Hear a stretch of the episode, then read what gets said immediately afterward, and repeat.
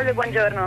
Mi chiamo Elena e eh, chiamo dal, da Amsterdam, dall'Olanda, ho 34 anni e il mio intervento riguardava sui mutui verso i giovani Sì. perché io ho, una- ho un'altra esperienza vivendo qua. Io abito da sei anni qua insieme a mio marito, siamo- non siamo- entrambi non siamo olandesi e abbiamo cominciato da zero la nostra vita qua. In questo momento io lavoro per una ONG per Ok. migranti Ok. e però al tempo avevo un contratto a tempo determinato per una compagnia, eh, uno di quei contratti che dopo un anno finiscono. Mhm. E tre anni fa, quando lavoravo per questa compagnia, ho- abbiamo ottenuto un mutuo in maniera molto semplice, ehm, senza alcun eh, bisogno di chiedere aiuto ai nostri genitori. Buongiorno, sono Rosanna, chiamo da Roma. Io chiamo per la questione dei mutui. Ovviamente diciamo, parlo diciamo, da persona che lavora nel campo mh, perché sono una bancaria. Allora, il problema dei mutui, della concessione dei mutui ai giovani, per quanto ci siano state delle misure di salvaguardia di questa possibilità con il Fondo Garanzia Prima Casa, è un problema che riguarda non tanto la concedibilità di mutui da parte delle banche, quanto piuttosto l'impoverimento progressivo della classe media e della classe operaia. Io la settimana scorsa ho analizzato una domanda di mutuo 100% da parte di due ragazzi meridionali scappati da Taranto, dalle disoccupazioni di Taranto. Bene, la busta paga di lei, operaia, non arrivava a 450 euro, la busta paga di lui non arrivava a 1100 euro. Allora, qui siamo una- con una coppia che è alla soglia della povertà.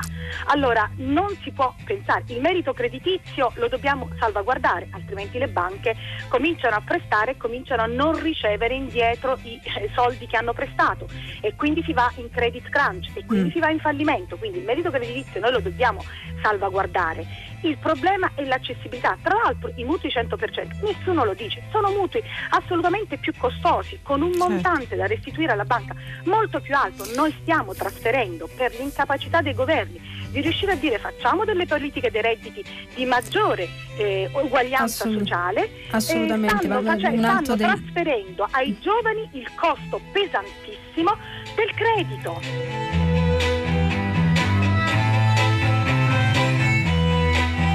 Eccoci, sono le 10, 3 minuti e 20 secondi. Una buona giornata da Pietro del Soldà. Benvenuti a tutta la città ne parla. Il dibattito questa mattina, lo avete sentito nella nostra sigla, prima pagina si è concentrato su questo, sulla concessione dei mutui ai giovani italiani. Non è un tema tecnico, è un tema che riguarda il futuro, il futuro di una società che sembra scommettere sempre di meno su chi ha di meno e ha un futuro davanti.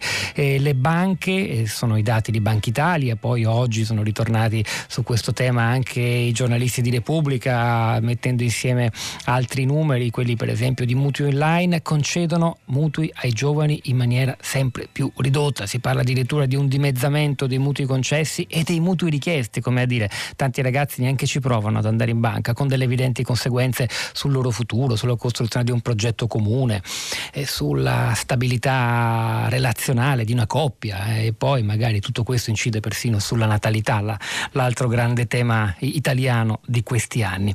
Noi dunque di questo parleremo stamattina, lo faremo insieme a voi, scriveteci al 335 5634 296, iniziando da colui che ha dato come dire, il là a questa discussione, intervenendo ieri su Repubblica, l'economista, professore della Bocconi, Tito Boeri, ex presidente dell'Inps. Non poteva essere in diretta con noi, l'ho intervistato davvero 20 minuti fa. Quindi io chiedo a un'altra persona che è già collegata intanto, che è Roberto Anedda, buongiorno e benvenuto.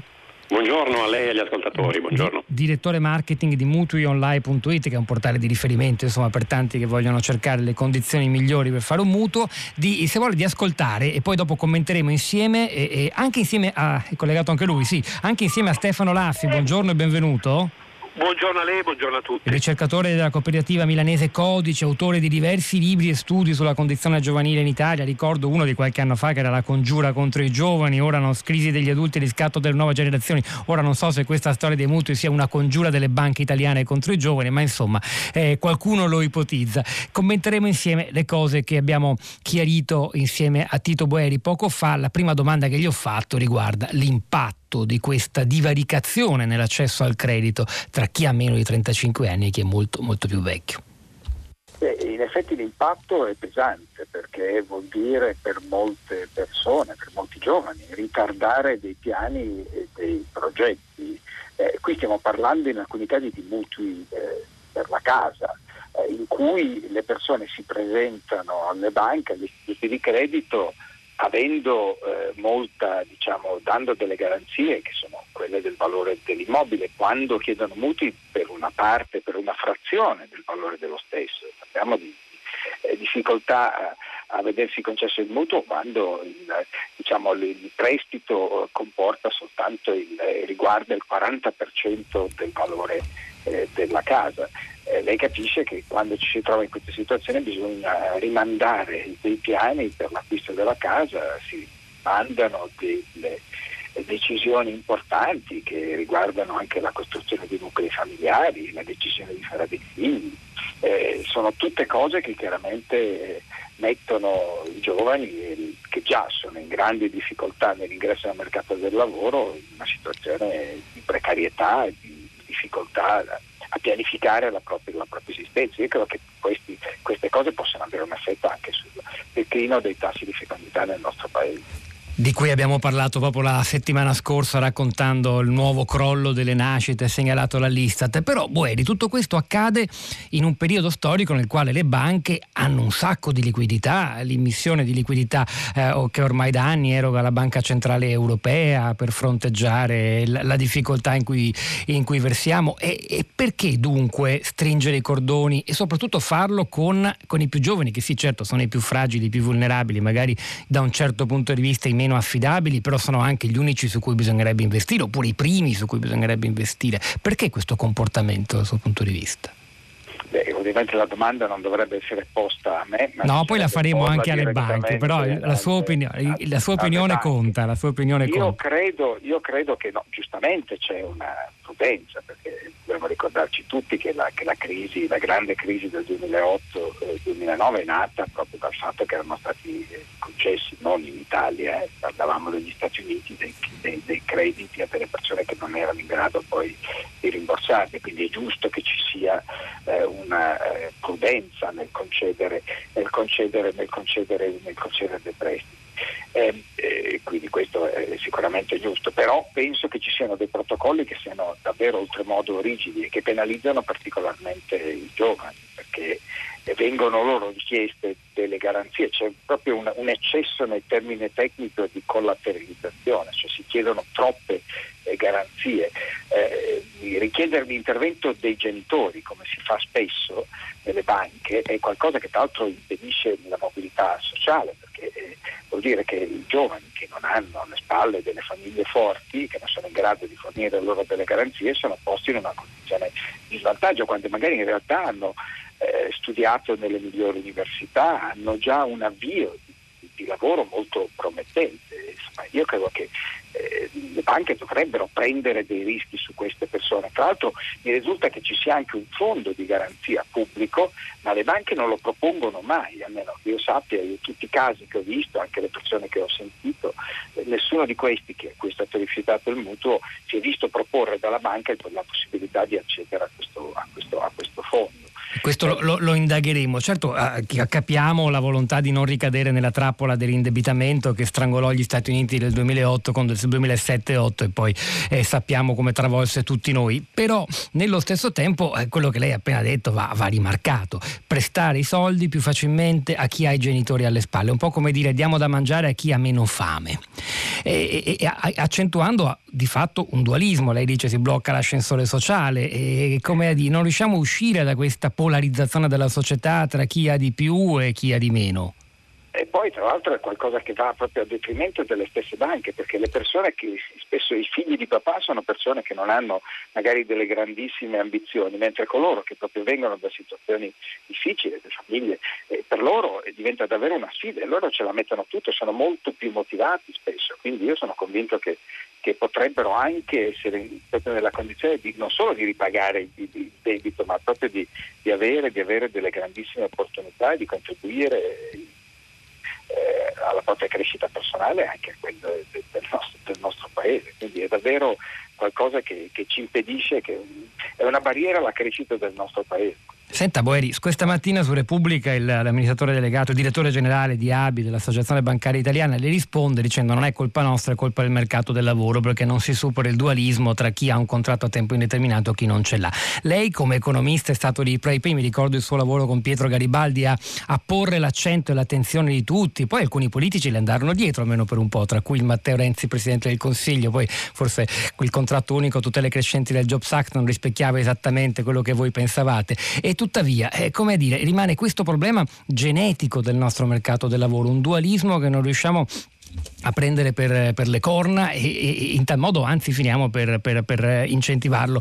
E, Sabatini dice però noi non possiamo fare nient'altro di fronte a questo mercato del lavoro, è una risposta soddisfacente non del tutto. Eh, certamente c'è un problema del mercato del lavoro che è stato solo parzialmente affrontato, come lei ricordava. Eh, c'è stato sì, il Jobs Act, il contratto a tutele crescenti diverso da quello che avevamo proposto, poi ci sono stati altri interventi ulteriori, poi c'è stato l'intervento della, della consulta, quindi rimane ancora una grande incertezza nel mercato del lavoro. Pur tuttavia è aumentata la quota di contratti eh, a tempo indeterminato eh, proprio all'ingresso nel mercato del lavoro in Italia ci sono più contratti a tempo determinato oggi, quindi in parte in quel senso eh, qualche effetto c'è stato, questo avrebbe dovuto, se questa tesi eh, delle banche eh, fosse vera, portare ad un incremento dei prestiti nei confronti dei giovani.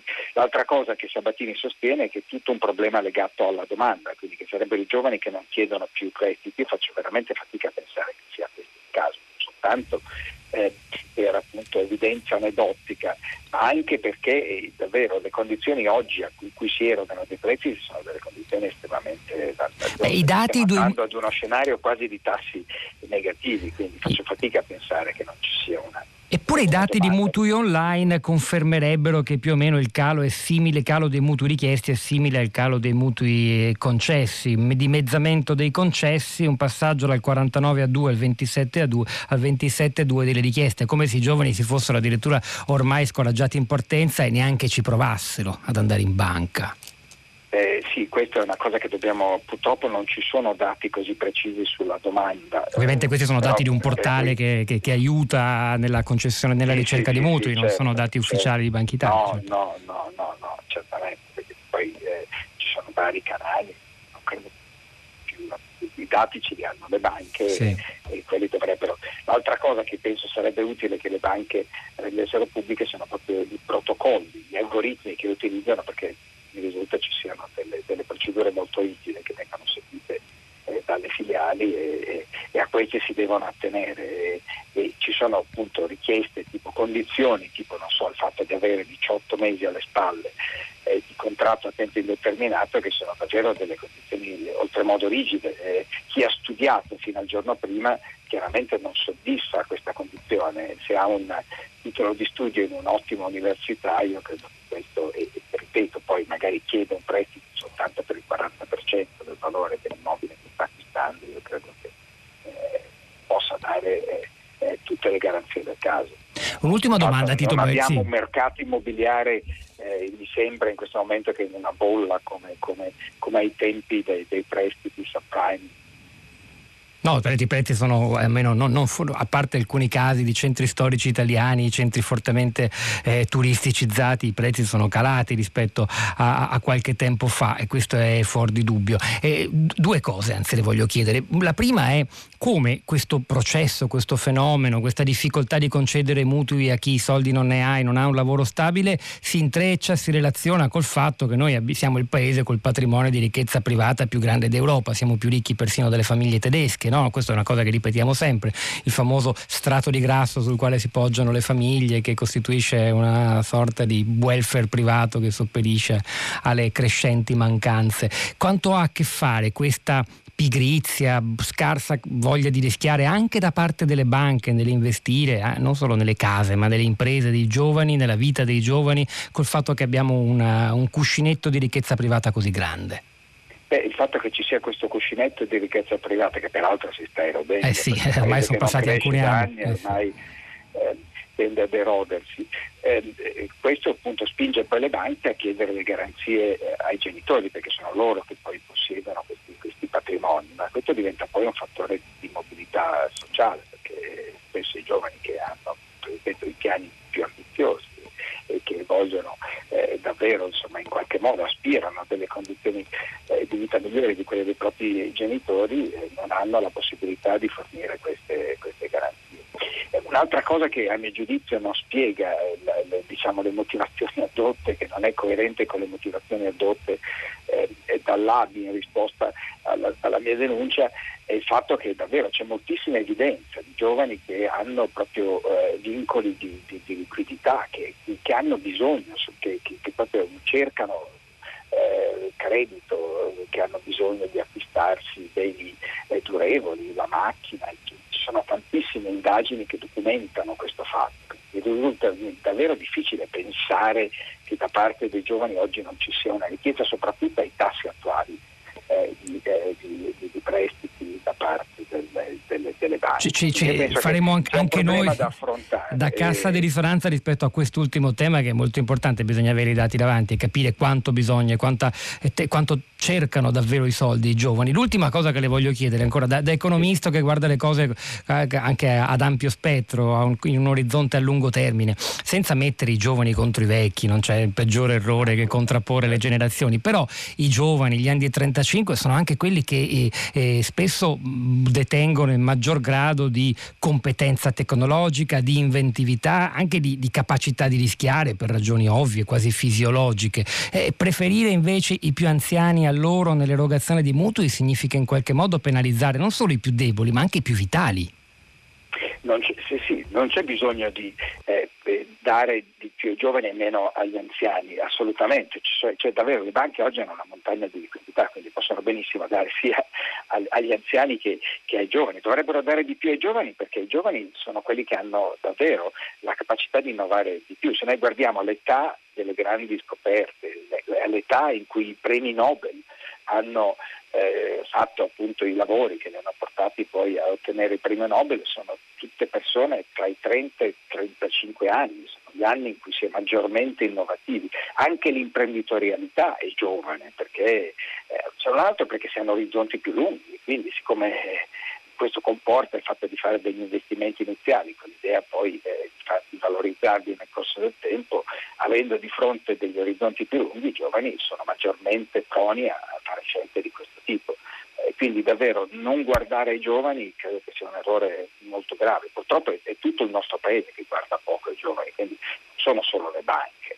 Eh, certamente però le banche hanno, hanno un ruolo davvero fondamentale in questo senso penso che dovrebbero fare una riflessione al loro interno, eh, vedere in che misura questi protocolli sono troppo rigidi e cercare in qualche modo di rivederli, soprattutto fare una campagna di informazione, se ci sono dei fondi di garanzia per i giovani, bene, proporli ai giovani, eh, ecco, cercare di, di, ridurre al massimo i casi in cui eh, rifiutano di concedere dei mutui a dei giovani che soprattutto hanno eh, piani brillanti, hanno titoli di studio importanti e, e vogliono davvero fare meglio per loro e di fatto anche per il nostro paese. Non dimentichiamoci che purtroppo troppe di loro eh, lasciano ogni anno il nostro paese, questo è un problema veramente grave. E questo era Tito Boeri, ex presidente dell'Inps, professore di economia all'Università Bocconi. Io ringrazio ancora per averlo, per, per, per averlo ascoltato pazientemente Roberto Anedda, direttore marketing di mutionline.it e Stefano Laffi, ricercatore della cooperativa Codici, insomma uno studioso della condizione giovanile nel nostro paese. Anedda, eh, veniamo ancora a qualche numero. Eh, oggi di fronte a questo scenario di minor numero, forse la metà di mutui concessi ai ragazzi nel giro di una dozzina d'anni, si dice, eh, beh, risponde così per esempio il direttore generale di Abi Sabatini, eh, innanzitutto sono diminuiti, proprio i, ci sono meno persone giovani per il callo demografico che ora raccontiamo anche noi molto spesso, su cui ci siamo concentrati la settimana scorsa. E poi c'è la disoccupazione giovanile che ha eroso sempre di più la base di persone che possono andare in banca. Quindi di fronte a questo scenario dicono le banche noi di più non potevamo fare.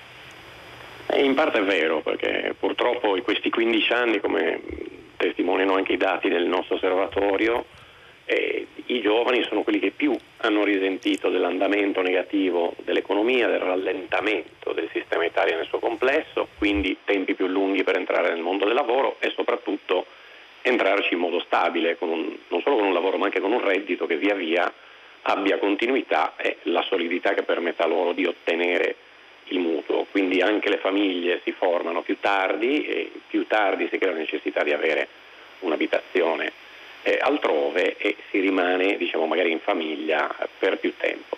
Quindi questi elementi sicuramente eh, intervengono sul calo eh, dei mutui ai giovani e dal punto di vista dei redditi obiettivamente le banche non possono far molto perché devono sempre applicare questi criteri di eh, prudenza nella, nella concessione del credito anche per evitare che il credito stesso diventi pesante per la stessa giovane famiglia che se ne fa carico. Detto questo, purtroppo molti dei protocolli bancari che sottostanno a questi vincoli, a queste valutazioni, sono anche dei vincoli che non sono dire, decisi dalle singole banche, ma sono imposti, come ben sappiamo, dall'alto, addirittura dall'Europa, con tutta una serie di parametri che servono da un lato a tutelare la stabilità e la, la salute del sistema bancario per evitare problematiche peggiori a tutti i risparmiatori però inevitabilmente quando poi ci si trova a dover valutare il finanziamento a alcune situazioni al limite, eh, a volte questi protocolli possono diventare restrittivi. Detto questo, le soluzioni ci sono perché noi vediamo che per quanto poche siano le banche che offrono addirittura mutui oltre l'80% del valore dell'immobile, arrivando fino al 100%, ci sono e l'extra costo inevitabile per questi finanziamenti che permettono se non altro di dover aggiungere poca o addirittura nulla liquidità nell'acquisto del mutuo, eh, dire, vanno incontro a chi altrimenti non avrebbe alternative e mm. soprattutto se vuole trovare una soluzione abitativa dovrebbe magari pagare un affitto che rispetto ai tassi attuali comporterebbe un, un esborso mensile paradossalmente ben maggiore della rata del mutuo. Senta Neda, ma è vero che, come diceva Tito Boeri poco fa ai nostri microfoni, le banche fanno meno di quanto potrebbero, almeno ricorso a un fondo di garanzia per, che consente, facilita in qualche modo la concessione di prestiti a giovani che non hanno eh, nulla da, da esporre o poco a garanzia? Allora, in realtà per quello che vediamo noi no, nel senso che il fondo di garanzia per la prima casa è un fondo che tra l'altro è proprio deputato a favorire l'accesso al mutuo fino anche all'ottenimento del 100% del finanziamento a tutta una serie di categorie eh, dire, sfavorite rispetto a quello che è la, la, media situazione della società, tra cui appunto i giovani, le giovani coppie o anche i, i nuclei monogenitoriali. E il problema di questi fondi è che siccome sono istituiti insomma, dai governi e quindi dalle istituzioni, eh, esauriscono rapidamente i finanziamenti disponibili. Tant'è vero che di anno in anno i, i plafond che vengono destinati vengono sempre completamente utilizzati, quindi comunque c'è l'accesso a questi fondi e le banche lo permettono. Però purtroppo quello che succede è che siccome i finanziamenti si esauriscono magari rapidamente, a un certo punto la banca nemmeno lo propone perché sa che il fondo è, è dire, andato a esaurimento e quindi non sarebbe possibile ottenere quel tipo di finanziamento.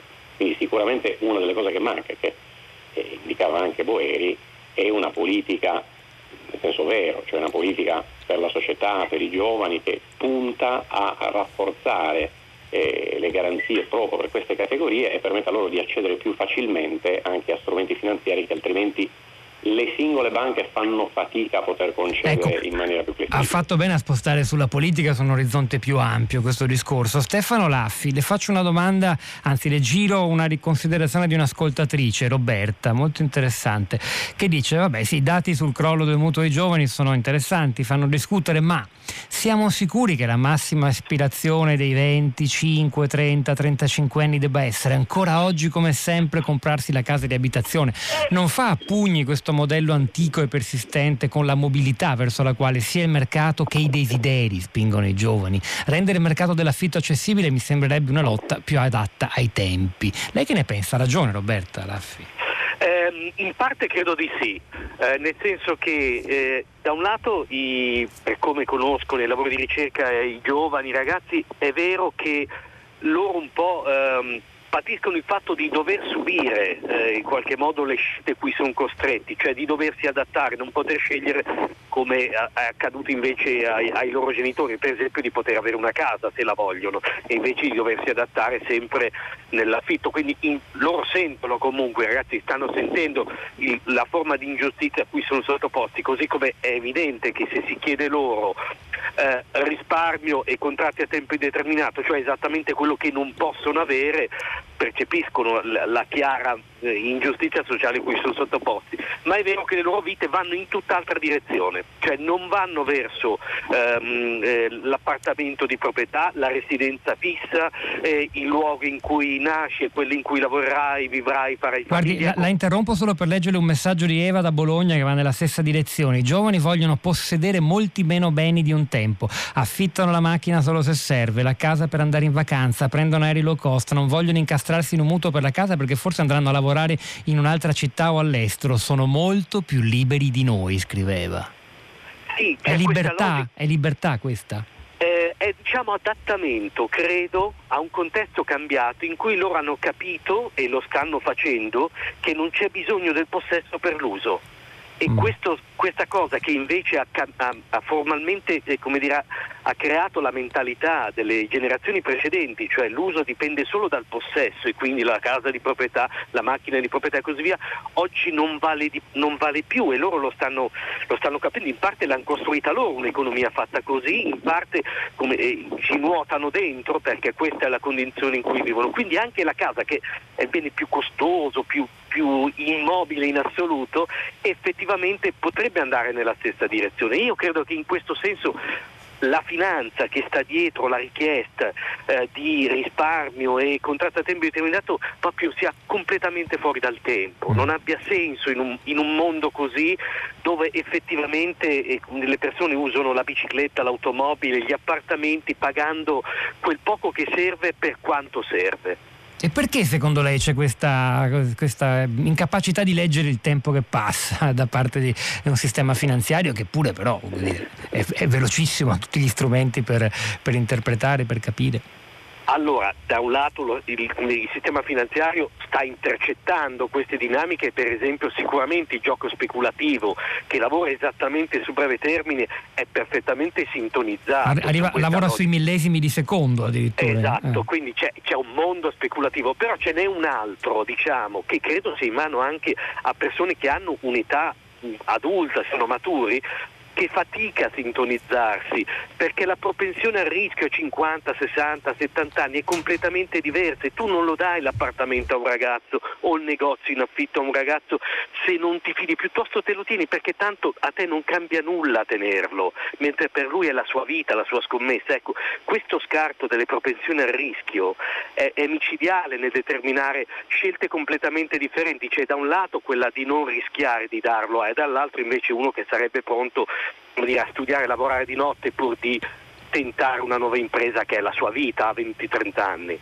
Senta, ma alla lunga questa differenza tra chi ha voglia di rischiare però non gli vengono concessi gli strumenti minimi per farlo e chi i mezzi li ha ma non investe, questo allargarsi di un gap che sembra emergere anche dalle, dalle sue parole, che conseguenza ha sulle persone più giovani? Visto che lei, è- insomma, sono domande generiche, però insomma non si, è assurdo parlare per generazioni, però eh, lei, lei l'ha provato a fare da sociologo studiando alcuni tratti comuni delle persone che hanno una certa età.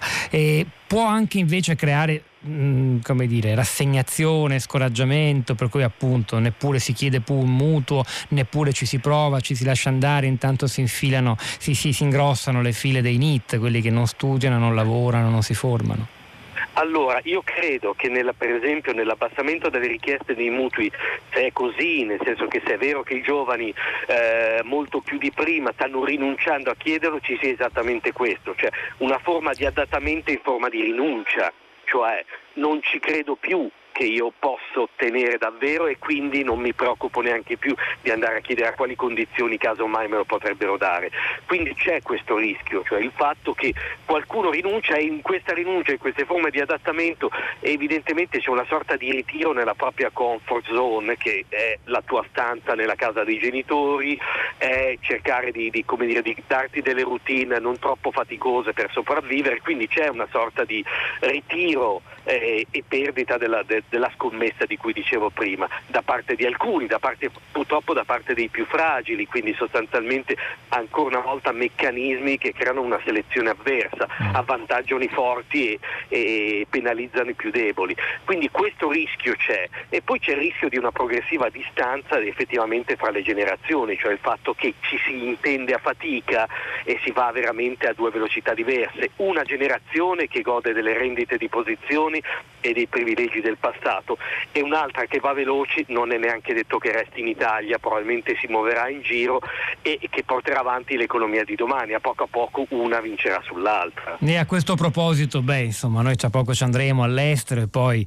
insomma, è un fenomeno sociale sul quale Radio 3 ha puntato i riflettori da alcune settimane con un nuovo programma che si chiama Expat, Storie di Italiani nel Mondo, che va in onda tutti i sabati alle 10 e un quarto e che raccoglie appunto queste storie che non devono però diventare storie di eroi, ma storie di persone che con grandi competenze e capacità scelgono di andare lontano dall'Italia perché è più facile, è più facile anche ottenere un mutuo, come ha ricordato questa mattina una giovane ascoltatrice da Amsterdam che ha chiamato a prima pagina. Noi continuiamo a proposito di giovani che no, invecchiare davvero non possono. Eh, Fabrizio Andrea oggi aveva compiuto 80 anni, nacque a Genova il 18 febbraio del 1940. Eh, per omaggiare l'indimenticato cantautore italiano abbiamo scelto un brano dall'album 1981 Fabrizio De Andrea appunto conosciuto anche come l'album del, eh, dell'individuo dell'indiano per il nativo americano a cavallo che appare nella copertina forse lo ricorderete la traccia d'apertura del disco è quello che abbiamo scelto per commentare in musica la puntata di oggi quello che non ho quello che non ho è una camicia bianca. Quello che non ho è un segreto in banca. Quello che non ho sono le tue pistole conquistarmi il cielo, per guadagnarmi il sole quello che non ho è di farla franca. Quello che non ho è quel che non mi manca. Quello che non sono le tue parole per guadagnarmi il cielo per conquistarmi il sole. Quello che non ho è un orologio avanti per correre più in fretta e avervi più distanti. Quello che non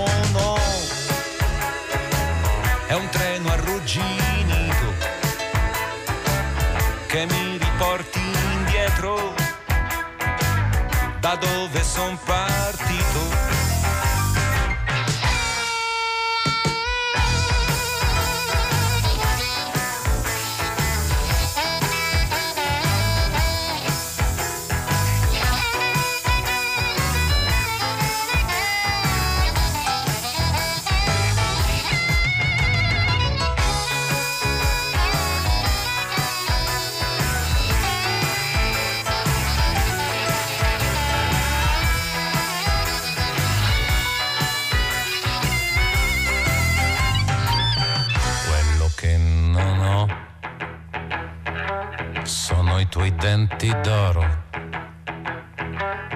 Quello che non ho è un pranzo di lavoro.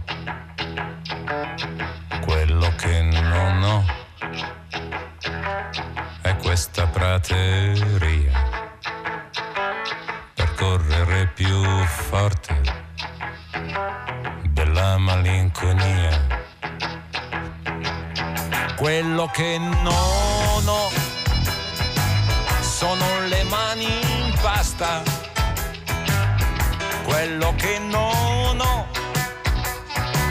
è un indirizzo in tasca. Quello che non ho sei tu dalla mia parte. Quello che non è di fregarti a carte. Quello che non ho è una camicia bianca. Quello che non ho è di farla franca. Quello che non ho sono le tue conquistarmi il cielo, per guadagnarmi il sole, quello che non ho.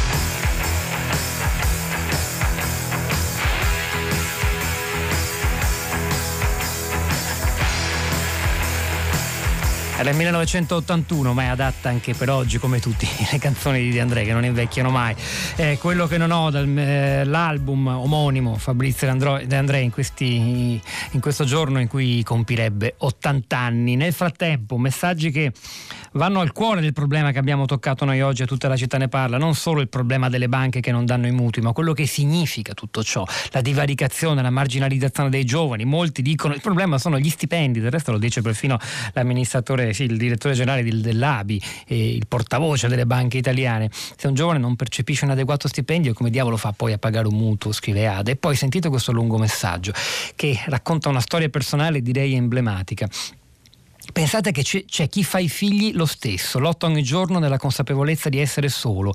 Non ci sono genitori che possono aiutare, società e lavoro da mordere. Io come partita IVA fatturo circa 30.000 euro l'anno, ma senza garanzie non c'è nessun tipo di credito, né per lavorare né per vivere. Soprattutto nessuno affitta e tantomeno ci vende casa. Oggi abitiamo in 50 metri quadrati con due, due ragazzi di 12 e 9 anni eh, e in mezzo a centinaia di case vuote. La città non ce la possiamo permettere, abbiamo scelto di vivere in mezzo all'Appennino tosco-emiliano. Poi volevo ricordare che la casa, come il lavoro, dovrebbe essere un diritto costituzionale. Senza questi come si può creare una società degna di questo nome?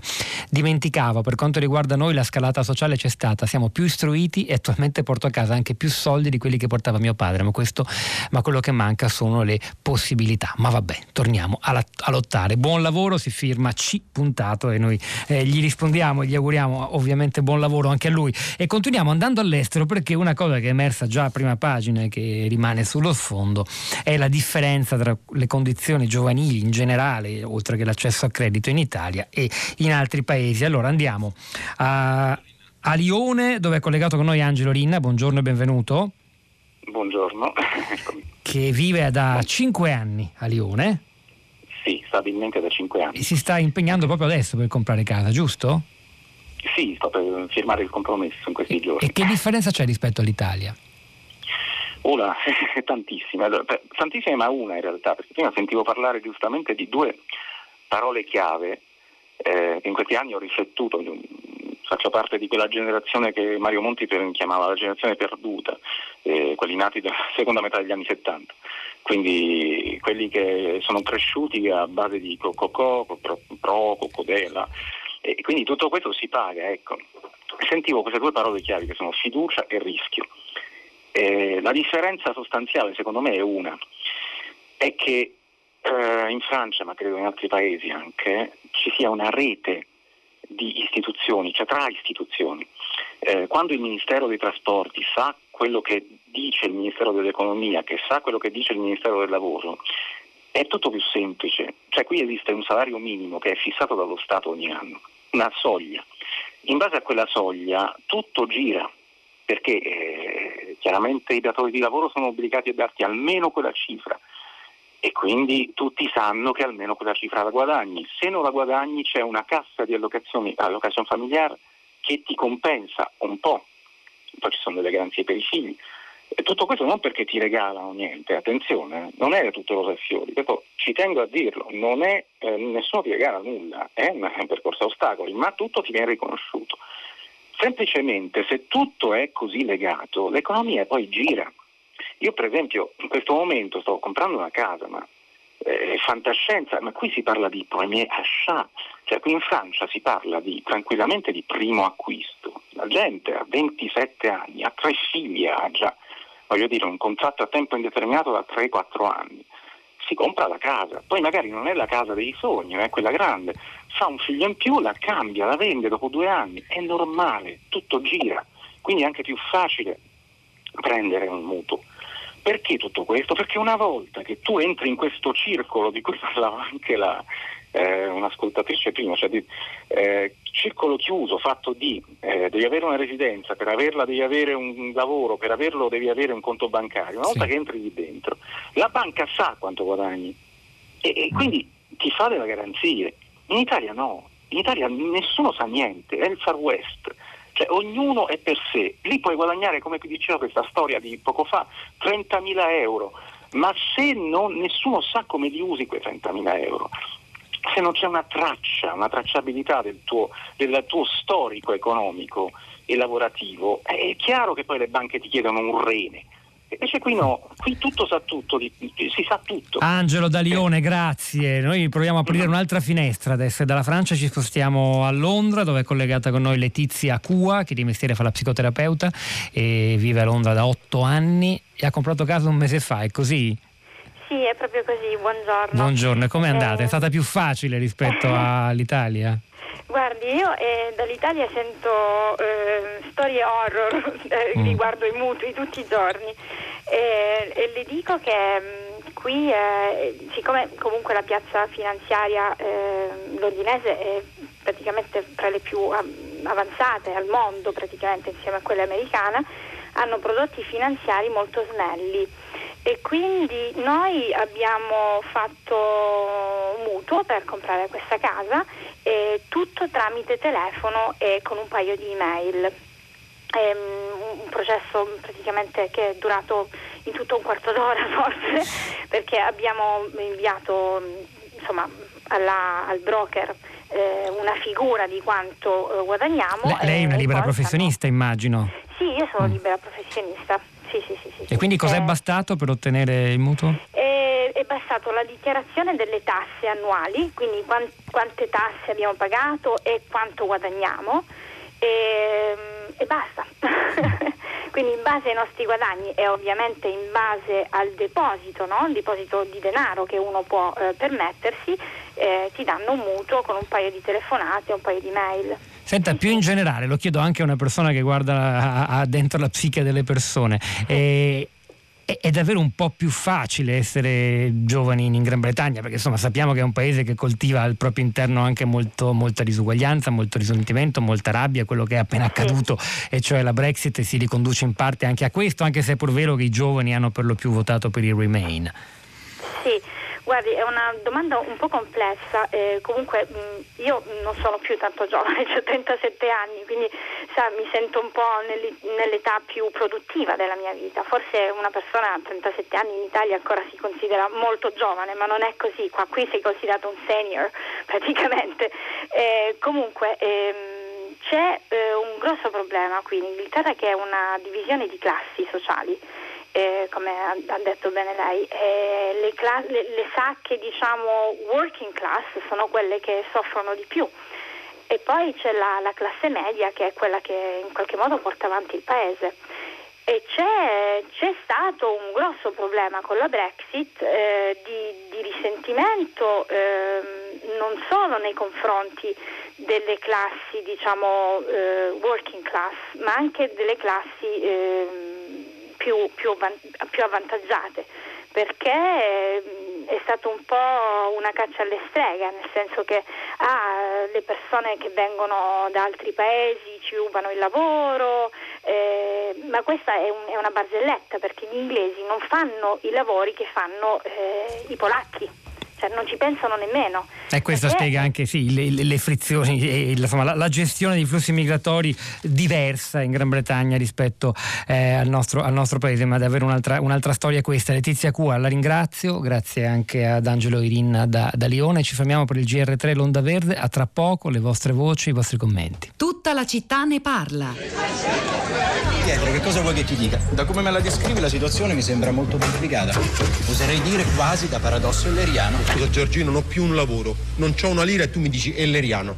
È una tragedia. Ma vedi, eh, l'accadimento in sé ha un indice di gravità non elevatissimo. E semmai l'aggravante mendace che complica vista anche la condizione di Moro Oxorio in cui tergiversi. Capito Mattia, ma io dopo sette anni di questa vita sacrificata, ma come facevo a dire la verità? Lo facciamo? Vabbè, ma che bisogno c'era di dire il contratto a tempo indeterminato? E eh, vabbè, quella è stata una cazzata che mi è uscita.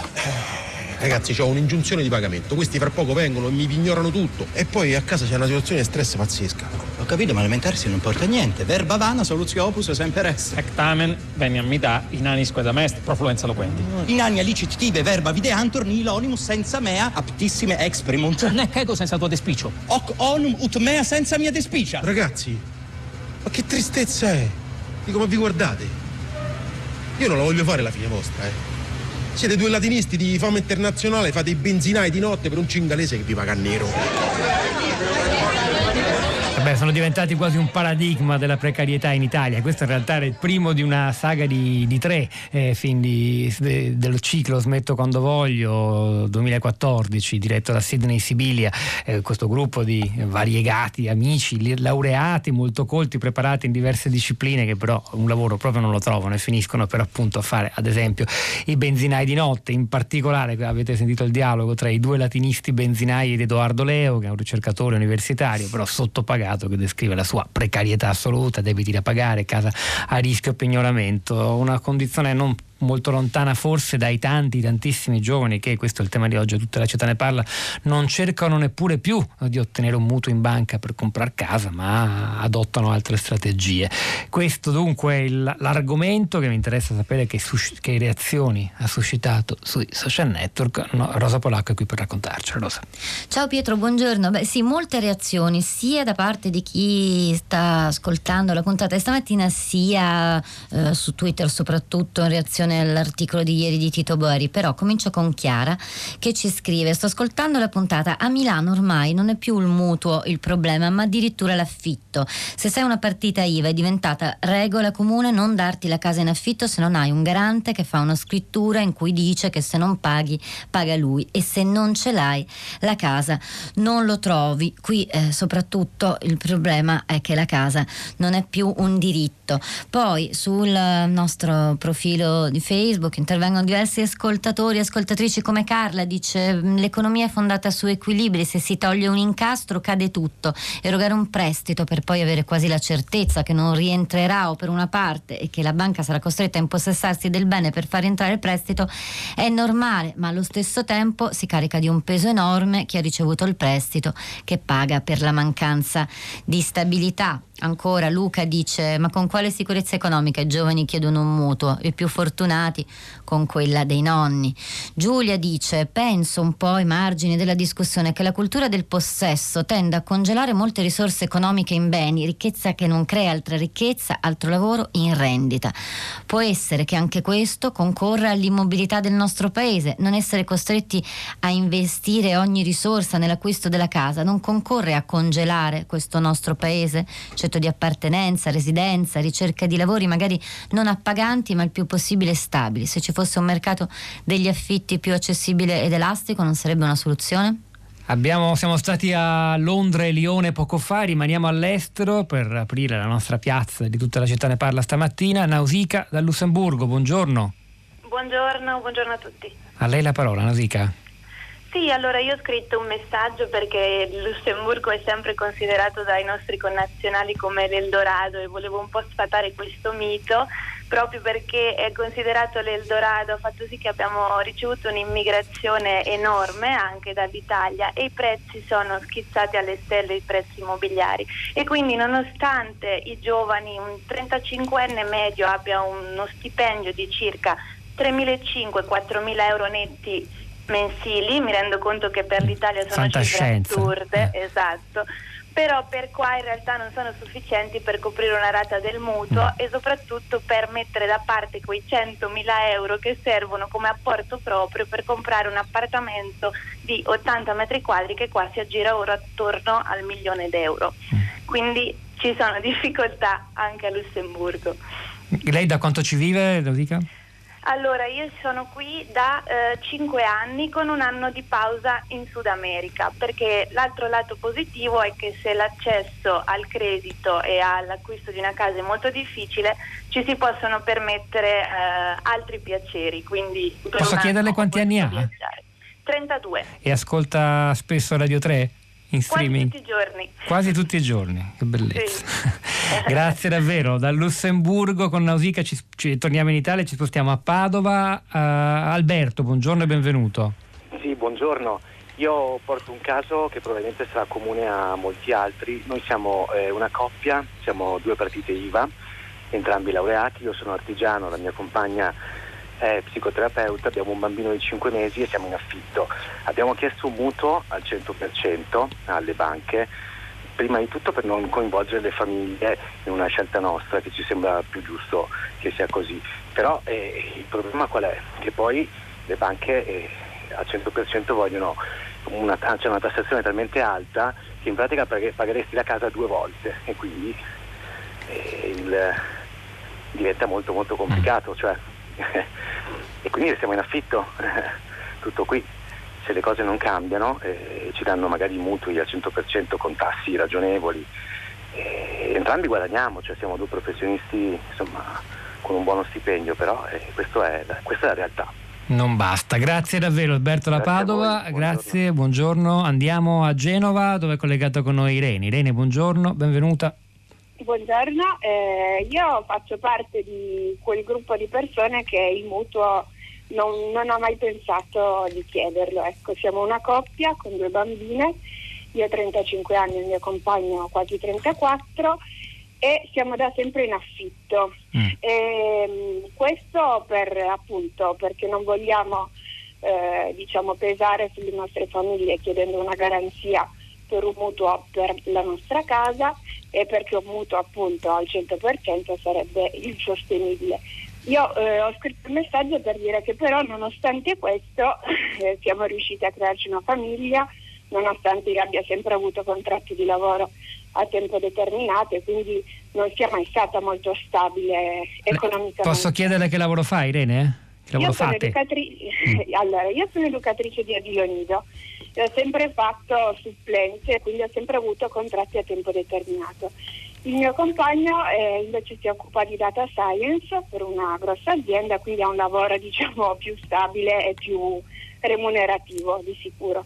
Nonostante questo abbiamo fatto la scelta di rimanere in affitto e quello che io volevo dire è che le famiglie si possono creare anche in affitto, eh, che i progetti di vita si possono creare pur non avendo una casa di proprietà. Eh, mi sembra una rigidità mentale proprio molto italiana questa che bisogna possedere la casa per poi fare no questo è molto importante. ricordo il messaggio che ha mandato Roberta poco fa che ho letto a Stefano Laffi no? cioè liberiamoci anche da questa idea per forza del possesso della proprietà. La maggior parte delle persone giovani si adatta al mondo in una maniera diversa. Non ha la casa non ha la macchina ma l'affitta insomma c'è una fluidità dell'esistenza che forse bisogna considerare quando si fanno queste riflessioni. Lei più in generale si riconosce in questa immagine però dei, dei giovani marginalizzati eh, come dire, trattati peggio di chi ha un'altra età in Italia?